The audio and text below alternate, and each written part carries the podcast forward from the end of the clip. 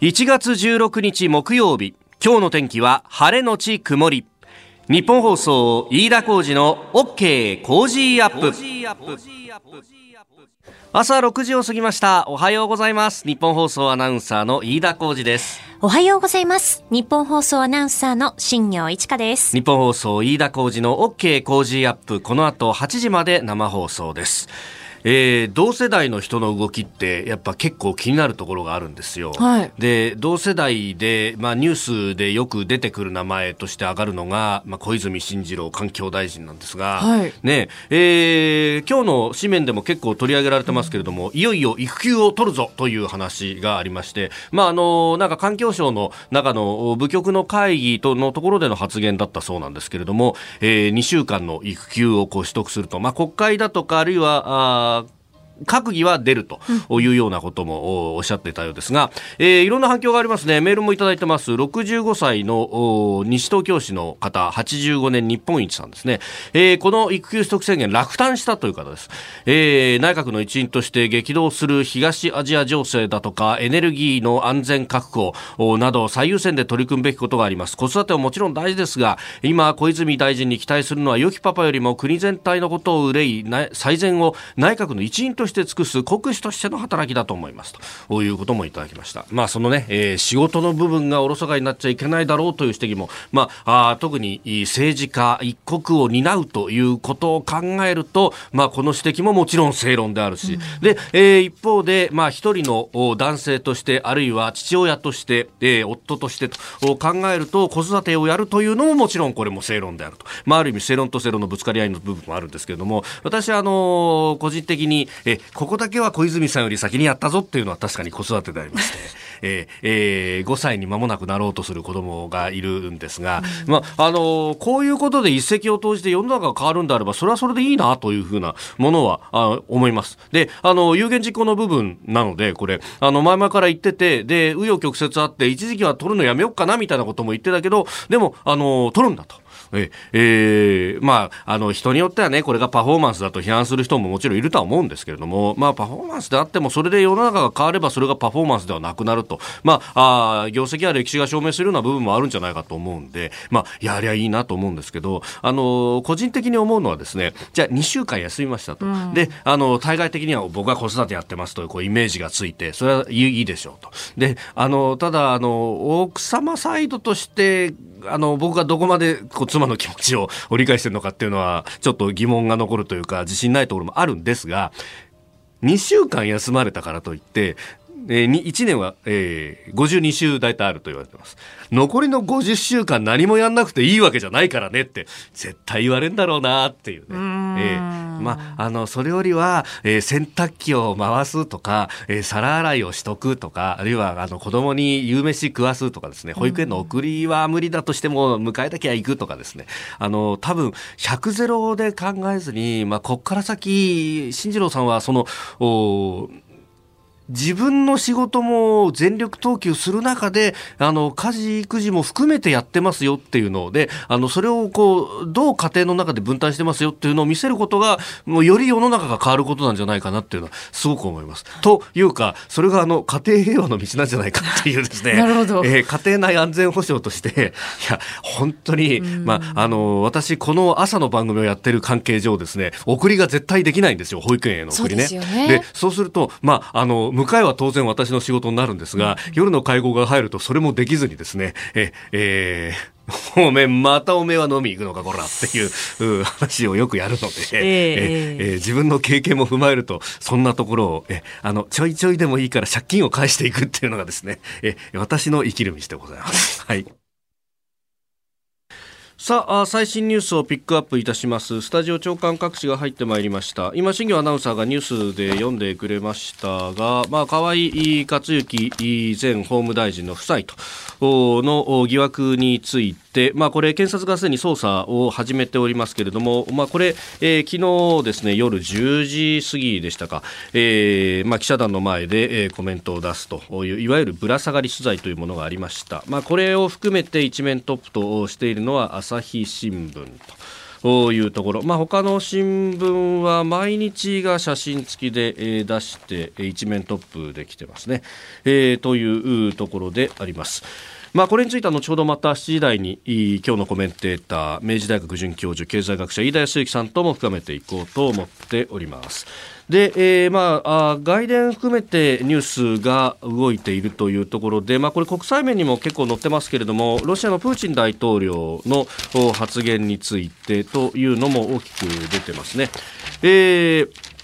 読売新聞2面の総合面です。ロシア首相が内閣総辞職プーチン氏実権維持への布石かと、えー、メドベーチェフ首相は内閣総辞職をしたと。で、プーチン大統領は、まあ、あの議会に対しての年次教書演説で、えー、内政外交の方針を出したというところで、まあ、そこで、えー、議会の権限強化であるとか、憲法改正の意欲というところも出しております。まあ、ロシアがこれから大きく変わろうとしていると。まあ、あのメドベベージェフさんに首相を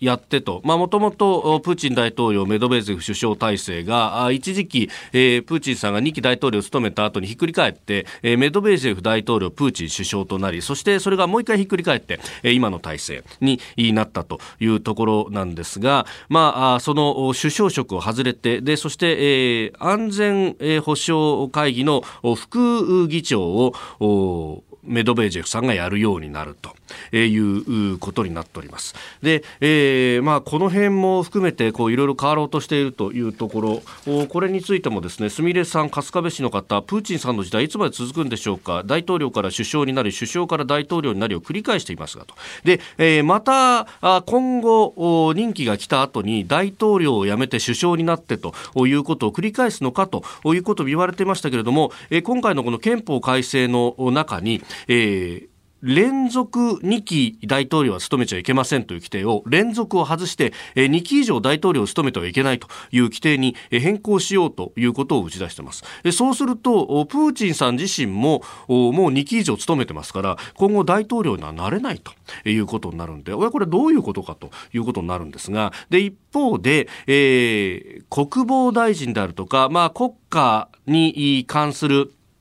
重要なポストというのを、まあ、それまでは、まあ、基本的には首相を含めて内閣、あるいは大統領がこう任命するという形だったものを、議会の関与をかなり強めるという形に変えようとしております。まあ、そうすると議会の権限というのが非常に大きくなると。で、そこで、例えば議会の議長であったりとか、あるいは今回新設される国家安全保障会議というもの、まあ、これが外交だとか安全保障の舵取りを担うとされておるそうなんですけれども、そこのトッププなりにつくことによって、えー、大統領や首相の権限を縮小、えー、形骸化して、えー、まあ、奥の院で政治をするというような形で、えー、プーチンさんは実権を握っていくんじゃないかという分析があります。まあ、これ、あの、パッと聞いて私思ったのは、あ、これ、鄧小平さんと同じようなことをやろうとしてるのかっていうのは、まあ、あのね、えー、思う方多かったかもしれませんけれども、えー、東小平氏という方、まあ、あの、中国共産党のね、改革派をやった人ですけれども、まあ、あの人も総書記だとか、えー、あるいは、あ国家主席だとかっていうところのポストにはつかずに、ただ、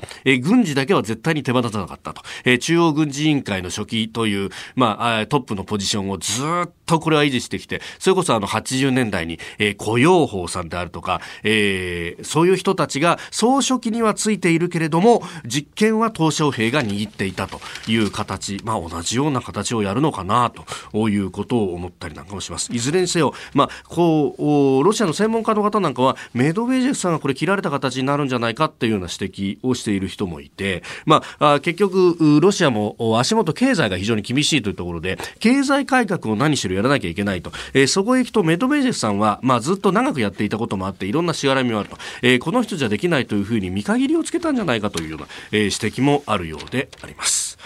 えーまあ、経済についても、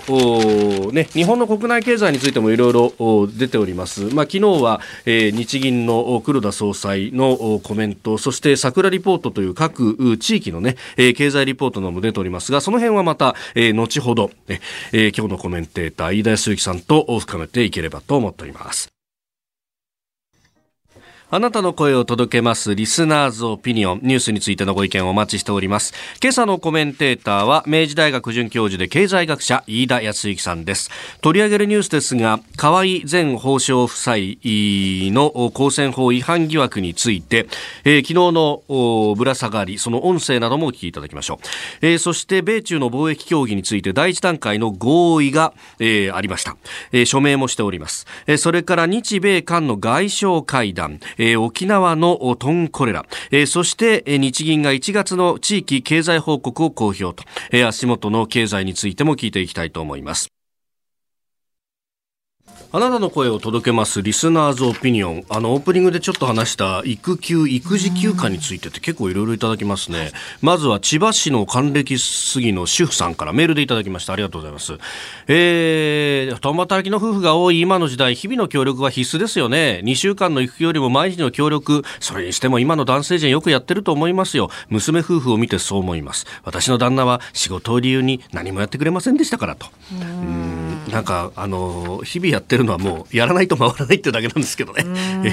いや、妻の方がやっぱ本当よくやってくれているし、と思うんですけれどもね。なかなかあの、やっぱり、あの、男親にはね、特に男の子なんで、お母さんに懐くわけですよ、基本的には。なるほど。そうなの。やっぱそれはしょうがないところがあるから。そう、えー、他にもですねこちら加藤ジョルディさんツイッターです。育休ですか？育休悪いとは言いませんけれども小泉大臣これがネタになるってことがね？と。ちくりというような、えーえー、ツッコミもありますね、えー、それからズニアさんツイッターです。育休は1人目よりも2人目の時に上の子をケアするために取りました。なるほどねえー、2人目の時には上の子が不安定になりますからねと、うん、あの2人目は上の子が病室に入れないところもあるんでそこで父親の出番です。あと日々の家事も1人目の時とは違って上の子の分がありますからと。確かにね。そういうところはあるいはあの指摘があるのはあの、まあ、ある意味乳幼児のちっちゃいうちっていうのはおしめ替えとミルク飲ませぐらいしか思いつかないからもうちょっと大きくなってから取るの方がいいんじゃないかとツイッターでパイソンさんの指摘、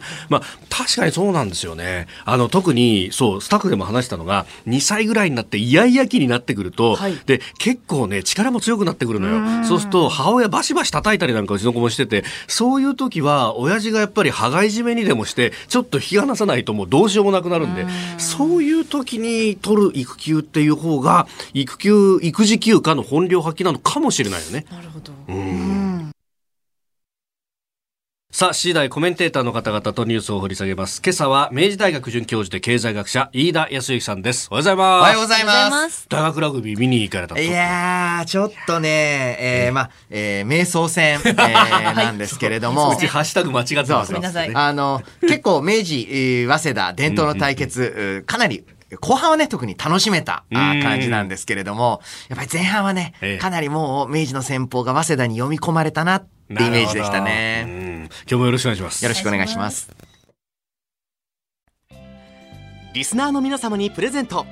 働く人の心を育てる月刊誌、モラルビズ300円。今なら1冊無料で差し上げています。職場の風土を変えたい。上司や同僚、部下との人間関係を良くしたい。ビジネス現場で直面する課題解決方法人間力を高めるヒントが満載。ものを作るだけじゃつまらない。人を作る企業を応援したい。公益財団モラロジー研究所発行モラルビズ。詳しくは日本放送飯田浩司の OK 工事アップホームページのバナーをクリック。モラルビズ!あなたと一緒にニュースを考える飯田浩二の OK 工事アップ。7時台はコメンテーターの方々とニュースを掘り下げてまいります。今朝のコメンテーター、明治大学准教授で経済学者、飯田康之さんです。おはようございます。おはようございます。おはようございます。飯田さんには番組エンディングまでお付き合いいただきます。では、最初のニュース、こちらです。河合前法務大臣夫妻、公選法違反疑惑について謝罪も、辞任は辞職は否定。地元の皆様、有権者の皆様、そして経営者、支持者の皆様には、大変ご心配、ご迷惑をおかけいたしましたこと、深くお詫びを申し上げたいと存じます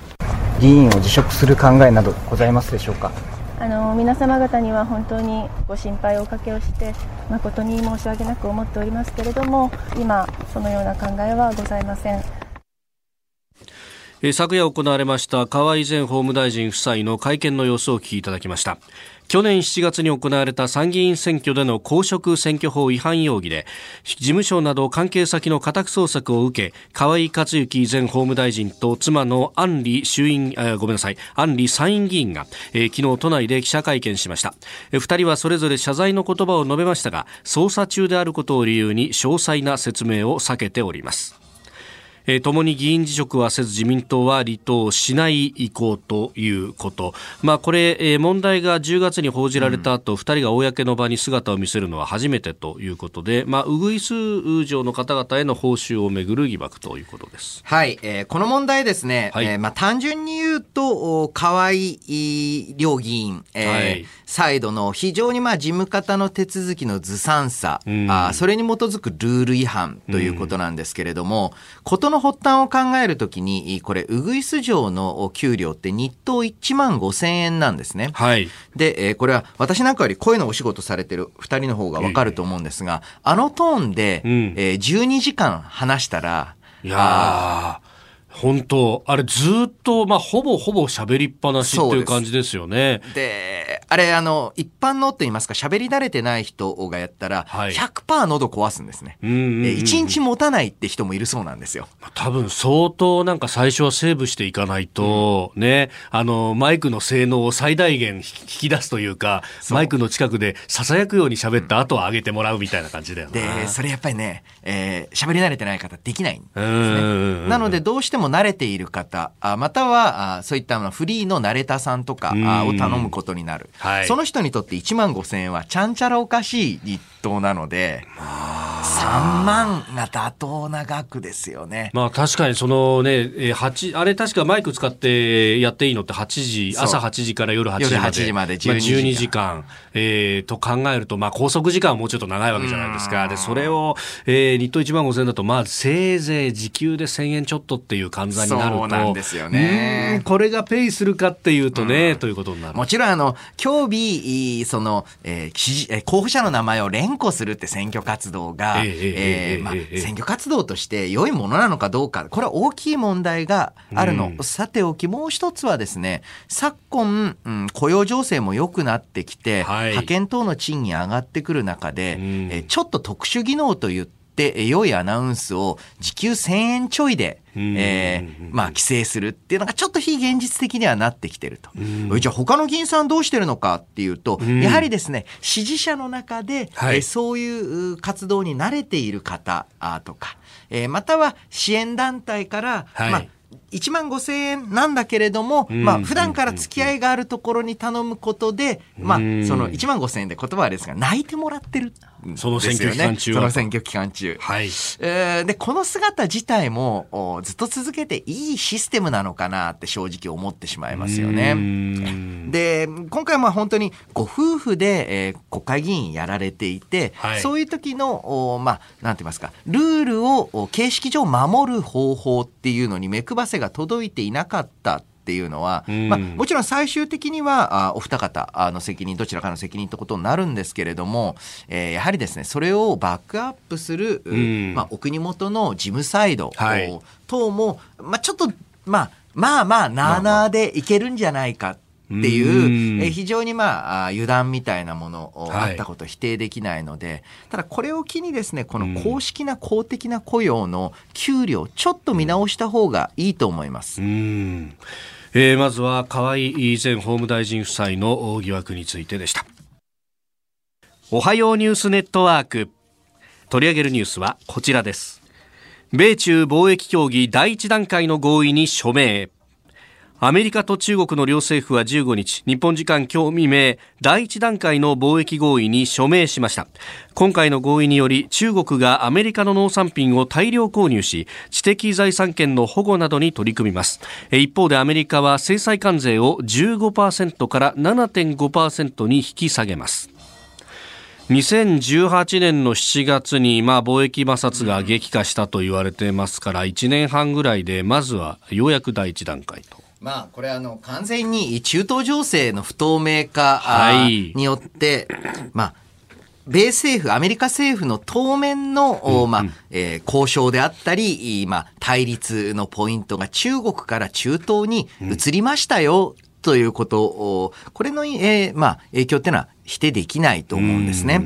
で、えー、その一方でですね、はい、まあもともとこのアメリカの中国への為替操作国認定とかは、えー、うんまあ、この経済学者的には、もともとがかなり言いがかりに近いので、えー、まあ、例えばトランプ大統領の言い分としては、はい、中国がわざと人民元を人民元安にして輸出を増やそうとしてるっていうんですけれども、えー、中国側はここのところ人民元が下がらないように必死なので、はい、むしろあの買い支えているそう買い支えている状態ですので、うん、あの何が捜査国なんだと、これなんでこういうことを中国するかというと、はい、海外からの投資を呼び込みたいんですね。要はあの中国に工場を建ててもらいたいとか、えー、今だったらもっと研究拠点とか、はい、を移してほしい。っていう時に、為替が安定していないと、為替っていうリスク、例えばアメリカ企業だったら、えー、中国にたくさん投資して、人民元がものすごく安くなっちゃったら、えー、えー、回収できないじゃねえかと、えー、いうふうなリスクがあるので、為替を安定化させたいんです。で、これって、えー、まあ、あの、変動相場制に慣れている我々からするとピンとこないんですけれども、はい、投資を呼び込みたい国としてはよくある対応なんですね。で、ですからまあそれ解除するっていうのはまあ妥当っちゃ妥当なんですけれども、はい、その一方でこれに対するアメリカ国内の反応というのが、はい、あずいぶんフェーズが変わったなと思ったのは、この為替操作国認定や、えー、関税措置を入れたとき、どちらかというとやりすぎだと。さっき私が言ったように、ちょっと難癖に近い。はい。っていうふうに言ってたのに、今回、為替操作国認定の解除であったり、えー、まあ、いわゆる関税の一部、引き下げというか制裁の解除。はい。これに対して反対論が上がってると。おこれ結構フェーズの変化を感じるのは、はい。えー、まず、野党である民主党サイドでは、えー、やはりですね、うん、香港問題に端を発して、えー、中国国内の人権抑圧についてかなり意識が強くなってきた。そしてもう一つが新疆ウイグルについても大きな問題であるという認識になった。はい、だから中国に甘い顔は見せられない。で、えー、もう一つは共和党の中で、まあ、共和党超保守派は、もともとあの中華人民共和国に対して、はい、えー、原理原則として批判的ですから、むしろ中華民国との連帯が強い。はいその人たちに合わせてもう一つはビジネス界も中国は良いお客さんではなくて、えー、自分にとって脅威になるライバルである。はい、だからそこに甘い顔を見せるのは、ね、敵に死を送ってみたってしょうがないぞっていう意識になった。その意味で、まあ、中国、まあ、非常にやっぱり、えー、外交については上手といえば上手で、今やトランプ大統領が、まあ、比較的穏健派だと。はい、あの、対中姿勢は。これ恐ろしいことで、うん、えー、恐ろしいと言いますか、非常に興味深いところで、はい、えー、数年で、えー、アメリカの中国に対する姿勢、えー、世論の姿勢であったり、各政党、政治家の姿勢っていうのが、こうも変わるんだなと。いやそうですよね。ガラッと変わった感じありますね。そう。ではじゃあ日本はどうするのかというと、今回の措置、いわゆる対中姿勢の緩和を受けて、はい、え日本、もともとあの中国側はすごく今、日本との結びつきを重視し始めているので、え日本も、はい、待ってましたと、はい、いう流れになるんですが、えー、ただ、えーアメリカの政府は比較的対中融和的になっている一方で、うん、アメリカの議会であったり世論っていうのはかなり対中姿勢を強めてきているぞっていうのも日本国内または日本の政権は意識していく必要あるんじゃないかと思いますね。まあアメリカは何といっても今現状決済通貨握ってますから、うん、それこそね中国とお前取引したような企業は点々点と。まあ、これが、この流れが進んでいくと、そうなりかねないってことですか、うん、そうですね。で、さらにこれから、まあ、大統領選なわけです。はい。で、大統領選の中で、まあ、選挙の中で反応を見ながら、うん、結構トランプ大統領ですよ、はい、言うこと変えてくると思うんですよ。うん、あ、ダメだ、これ緩和しすぎたわって思ったら、また急に引き締めてみたい。はい。またその逆、もっと緩和しなきゃっていうケースもあるでしょうし、また、選挙の結果、あまあ、生まれた、まあ、再選かもしれないし、政権交代かもしれませんけれども、えー、その時に、実際新しい政権がどの程度対中融和的で対立的なのか、それによってまた日本側の対応っていうのも最終性が必要だと。結構ね、えー、まあもうあの過去のことなので致し方ない面もあるんですけれども、はい、ここのところ少し、えー、中国との結びつきを強めるのに急ぎすぎたかもしれないな、日本はというところはありますよね。まあ、これそうすると、習近平氏の国賓での訪日っていうのは春に来るわけですよね。微妙な時期じゃないですか。まあ、正直約束した時の、はい、去年の6月ですかね。そうですよね。G20 に合わせてというような形で約束した、えー、あの時点ですと、香港問題がこんなに、はい、えー、まあ、服とは世界的な、うん、まあ、さらに言うとやってることもひどいですし、エスカレートしてますし、はい、で、あの、中国政府側の、まあ、いわゆる、まあ、向こうは治安行動っていうと思いますけれども、えー、治安行動もかなり、えー、世界的に注目されるようになった。これちょっと想定外だったんですが、うん、正直ちょっと早かったんじゃない約束したのっていう気はしますね。うん、さあ、そして二つ目こちらです。日米韓外相会談が終了。北朝鮮の非核化に向け連携強化で一致。茂木外務大臣は14日日本時間昨日訪問先のアメリカ西部サンフランシスコ近郊でアメリカポンペオ国務長官と韓国カン・ギョンハ外相と会談しました。北朝鮮の非核化に向け3カ国の外相は緊密な連携を確認。米朝対話に前向きに取り組むことが重要との認識で一致しております。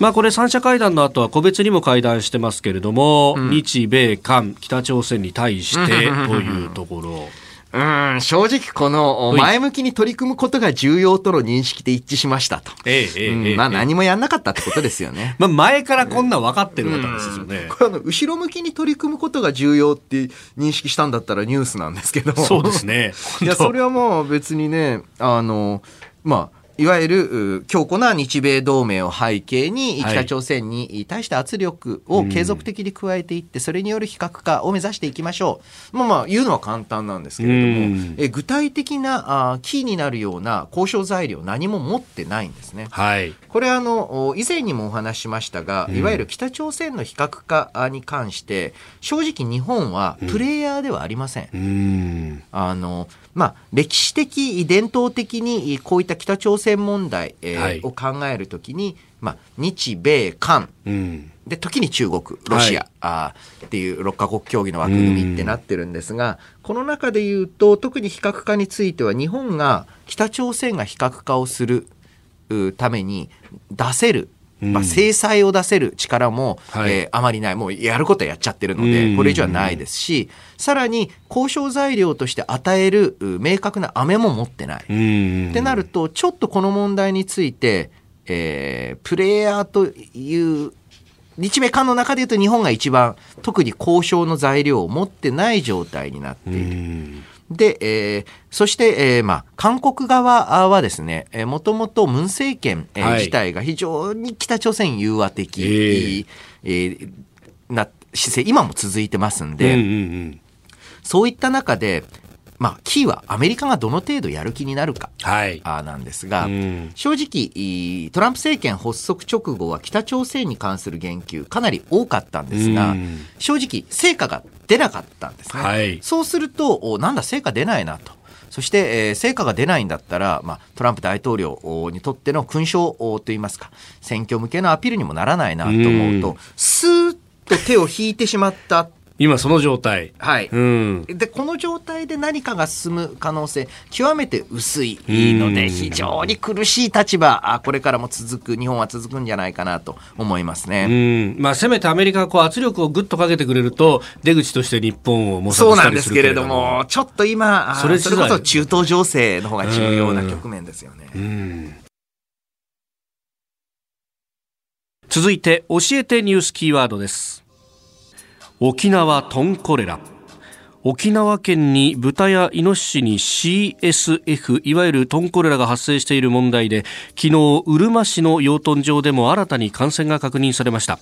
これを受け沖縄県の玉城デニー知事は昨日国や市町村生産者団体で構成する県 CSF 貿易対策関係者会議の設立を発表。ワクチン接種を含め CSF 対策を総合的に議論したいと発言しております。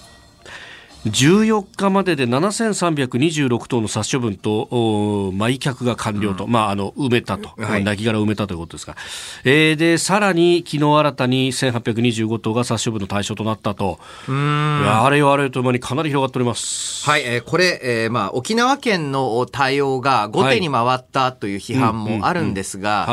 それも、まあ、ある程度、まあ、致し方がない部分もありまして、えー、えー通常この CSF、い。わゆる、はいまあ、トンコレラって通常呼ばれますが、コレラとは全然関係ないんですけれども、あの、CSF の感染というのは、野生のイノシシを媒介にして行われると。はい。ってことは野生のイノシシは空を飛ばないので、えー、えー、地続きに広がっていくんですよね。はい。あの、ね、例えばまあ岐阜県で起きたら、今度は愛知県がとか、はい、あとは、えー、内陸部中、えー、通じて長野はどうだとかっていうふうに広がるのに、はい、えー、これあの西日本、いわゆる九州四国地域ではあまりこういったあ影響出てないのに、ね、さらに言うと海であれだけ隔てられてるのに、なんで沖縄だと。これが一つ。そしてもう一つがですね、沖縄県内のイノシシの分布からですね、はいえこのうるま市って、どっちかって言ったら県の南の方なんですよね。そうですね。うん、で、え沖縄で野生のイノシシがいるのって、かなり北部なんですよ。はい、あれなんでうるま市だ確かに。そうですよね、まあ、沖縄って南部が、まあ、那覇とかも南部に当たりますから、えー、南部の方がこう市が市街地開発されていて、なかなかこう野生のイノシシが見つかる環境ではないと、まあ、そうですね。あの行かれれば分かると思いますけど、ね、無理ですよね。でその上あの中部のあたりというのはぎゅっとこうあの狭くなって狭くなっていてかつ基地が多い。ね基地が多くて開発されてるからやっぱ北部からなかなか南部へは降りてきづらい環境にあると、なのでおそらくこの最初その疑いを持った担当の部署も、はい、何重にも疑っちゃったんだと思うんですよ。ありえないことが起きたと。で、まあ、ただ、あの、現状の問題としてその蔓延が問題視されている。はい、そこでもう一つ問題なのはですね、えー、例えばいわゆる一般的な豚であれば、まあ、全部、全殺処分とか、うん、えー、それ、えー、以外のところも予防的にワクチン接種。はい。えー、それによって、えー、まあ、えー、一旦危機を収束させて、まあ、ある意味、また他から健康な種豚とかを買ってきましょうよと。はい、これで OK なんですね。ただ OK じゃない、大変な被害ですけれども、はい、一応はなんとなく、うんうんまあ、対処のしようができる。一方で今、非常に怖がって、えー、非常に危険性を指摘されているのが、アグー豚。あおまあ、皆さんもご存知じゃない、はい、ご存知かと思うんですけど、沖縄といえばなところがある。そうですね。アグー豚在来種ですので、はいえー、ここに感染が広がってしまうとですね、このアグー豚自体の回復ができなくなる可能性がある。はい。えー、これ非常に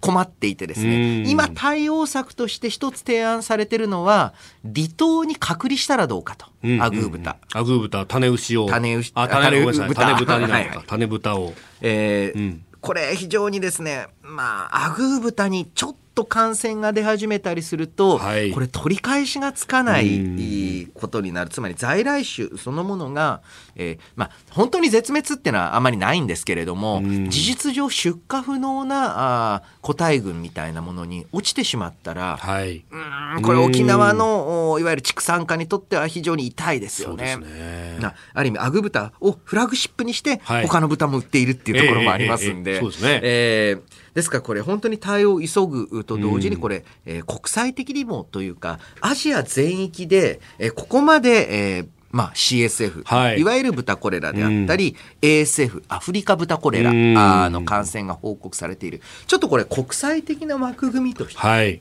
国際的な貿易体制っていうのを整える、うそういった交渉、特に日中の間で行っていく必要がある。はい、まあ、ある意味で言うと、アジア圏だと、世界での影響以上に日中で握ったものっていうのは結構アジアルールになりますので、そうですね。とにかくこの2カ国で守っていかないと、うん、豚、あ畜産あというのに、えー、ダメージ大きいんじゃないかなと思います。えー、今日のキーワード沖縄トンコレラでした。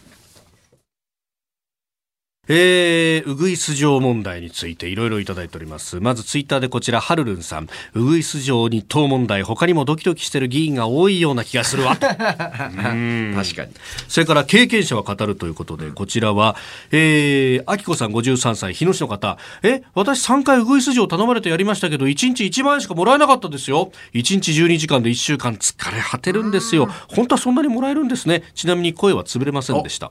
そう素晴らしい。で本当であればこういった支持者の中でこういったまあ力がある人が、じゃああまあ1万円でもやりましょうっていうのが美しいというか正しい姿なんですけどなかなかそういう人材に恵まれなかった。あまたそういう関係構築できてない人もいますよね。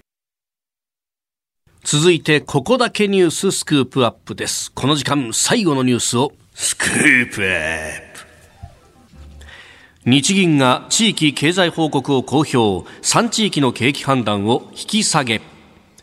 日本銀行は昨日1月の地域経済報告桜リポートを公表し全国9地域のうち北陸、東海、中国の3地域の景気判断を前回10月時点から引き下げました。3地域同時引き下げは2019年4月以来3四半期ぶりとなります。原因について日本銀行はいずれも海外経済の減速によって輸出や生産が弱くなったことなどが背景にあると説明しております。これメールやツイッターでもね いろいろいただいてますがヨッシー9591さんツイッターです、うん、日銀の黒田総裁が消費税の増税に触れず日本経済を緩やかに拡大していると発言されましたが大丈夫ですかこの人と。まあこのね、えー、地域経済報告などの会合でそういった発言があったとも報じられておりますが、足元どうですか、井田さん？いや、あのこの桜レポート、あ、桜リポートですね。はい、桜リポートの前にですね、えー、経済産業省が地域別の景気動向指数というのを発表しています。はい、えー、この中では製造業が日本のすべての地域で減速しています。すべての地域で？はい。で、その意味で、年内、えー、まあ年内といいますか、えー、19年以内のまあ、景気の悪化というのは海外経済の減速、それによって輸出生産の弱まりということで説明つくとは思うんですけれども、次今度10月以降ですね、はい、えー、消費が急速に減速しています。はい。えー、くえ駆け込み需要がなかったのに大したことないのに反動減はこれまでよりも大きいと、はい、えー、まあ、黒田総裁の記憶にはないようですが、うん、10月に大きな経済的な変化があったんですよね日本は、はい。えー、消費増税ですよね、えー、えー、これをですねスルーしているっていうのが、はい、うんちょっとかなり大本営発表感が強くなったなと、えーまあ、どっからどう見ても特に消費単発で、えー、はい、悪化していますから、えー、さらにはですねえー、この10月の大幅な小売業の、うん、えー、売上低下に対して、はい、台風って言ってるじゃないですか。うんうん、そうなんですよね。仮に台風が原因であったらば、はい、えー、重被災地域とあまりまあ、軽微な影響しかなかった地域で、消費源にばらつきが起きるはずなのに、そうですね。ほぼ一様に悪化してます。どの地域だってどの地域だって。うん、あれ？あれ？あれ？ここ台風来たかな？みたいな。うん。あれ関西って台風来たか？みたいな話ですよね。で、そしてもう一つ、仮に、今、えー、10月の消費減が台風が原因だったら、はい、11月の消費統計で、すごく急速に回復するはずなんです。はい。そうですね、同じ水準に戻るそう、もう戻る、うん、または、例えばむしろですね、えー、新車販売とか中古車販売については、水没や水の被害分で買い直しが起きるだろうと、うん、全然増えてません。っていうことは、まあ、ある意味で言うと、まあ、これはあの、私の勝手判断ですけれども、はい、えー、2018年の年末ぐらいに景気の後退が始まったと。うん。うん、えー、にもかかわらず消費増税を断行したことによって、はい、えー、ある意味下り坂の経済にとどめを刺したと。えー、まあ、ある意味ではあ、まあ、この景気拡大自体、えー、アベノミクスのスタートから始まったわけなんですけれども、はい、えー、政策によって始まった景気を政策によって終わらせたなと、えー、いう感じ。で、それに対する対応策、これからあどう行われていくのか、はい、というのは見ものなんですけれども、えー、相当厳しい戦いになるのは間違いないと思います。よくですね、こういう話をすると、エコノミスト、経済学者の中でも、いやいや、どんと出しゃいいんだ、どんとって言うんですけれども、はい、なかなか単発短期でどんと財政出動をしてもですね、うえうまく効かないんですよ。で、えー、さらに言うと、業界によっては、ただ単にそれで人手不足になって、はい、えー、まあ、その人手不足を解消する人って、いきなり明日から人員1.5倍にしますとかできないので、え結局対応できないまま、はい、えー、その予算期間が終わってしまう。予算未消化が積み上がっちゃうと。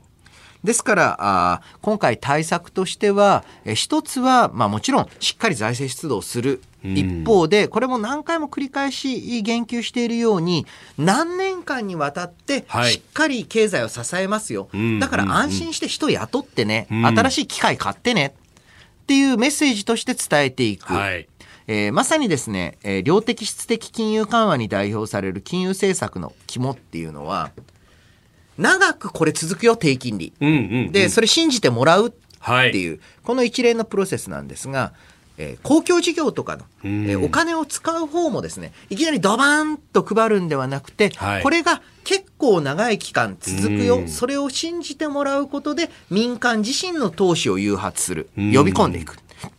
こういったあ、まあえー、仕組みというのを作っていかないと、はい、正直2020年は、えー、経済日本経済にとって危機的な年になると。正直ね、オリンピックまでは、なんとなく、まあ、いわゆる、まあ、空気感といいますか、えー、よくあの日銀流入とモメンタムと言いますけれども、はい、まあ、雰囲気ですよね、えー、えー、持つかもしれないですけれども、決してオリンピックの後必ず不況になるっていうのは全然経験則としては言えないんですが、ちょっとオリンピック後が不安な状況を、これ加速していると。どうするんですかね。いや、本当、うん、あのー小売関係を中心に、まあ、証券会社で業界研究をしてるっていう人に話を聞いたんですけど、はい、いや、伊田さんね、これ、本当にやっぱ今年の半ば以降、うん、オリンピック前後、やばいよと。で、特にあの、小売に関しては、あの、キャッシュレスのポイント還元とかがあるじゃないですか。で、ところがそれの予算の措置が2020年の一応6月までとなっていると。ここ一つの節目な上に、なんとかペイ。をやたらとこう押していて、で、なんとかペイの、あの、機械を入れるコストとか手数料とかって、今は優遇で取ってなかったりするんですけど、それがちょうどこうポイント還元が終わるぐらいのところから、そろそろうちも取らせていただきますよって言って、それがかなりこう利益を圧迫すると。で、その上、まるまるペイは、あの、支払いが顧客からされてから実際に入金されるまでのタイムラグがあるから、そこで結構資金ショートが起こると。うん、これ30、40で聞いてくるのが、ちょうどオリンピックの終わったぐらい、後からぐらいから。ちょうどそのオリンピック関係需要が全部剥がれ落ちた瞬間に、いろんな波がやってくると。うん、まあ、あとはですね、オリンピック関連の建設、今あの景気が悪化している大きな理由として、はい、オリンピック関連の建設需要というのが、ピークが大体前の年の春から夏にかけてっていうのが通常なんですね。はい、あの、これまでのオリンピックですと。その期間過ぎて、つまりオリンピック建設需要もなくなって、たのに消費増税もする。だから何重にも消費増税って、全くあのタイミング、一番悪い時にやった、はい、増税なんですが、もうやっちゃったものはしょうがない。えー、こうなったらこの後どうするかっていうのを真剣に考えないといけない。よくこれで消費減税っていう方、はい、いるんですけれども、これ難しいのはですね、はい、人々がどうせ減税しても、将来的には増税するんでしょやっぱり将来期待なんです。はい、これが払拭されなければ、減税して税収減ったのに景気は盛り上がらないってことが十分あり得るんですね。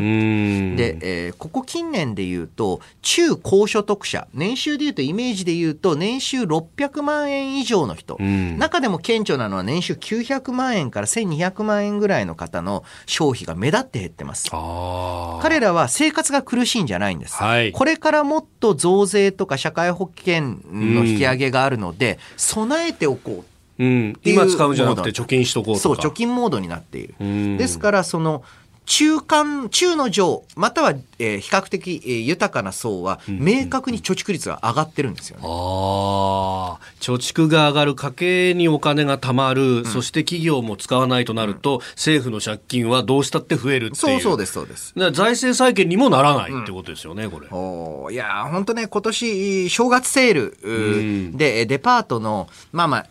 低層階、食品とか売ってるところはね、はい、まあまあも、あと食堂も盛り上がってるんですけど、いや、そう、紳士服とか結構地獄、地獄絵図みたいな。これ、セール、セールやってるんですかみたいな。っていうか、そもそも店開いてんすかみたいな。えー、結構大変なことになってるね。えー、その辺、まあ、あの、20日から国会始まりますけれども、早急な政策提言をしなきゃいけないと。はい、えー、今日のスクープアップ、足元の経済からこの先というところをお話しいただきました。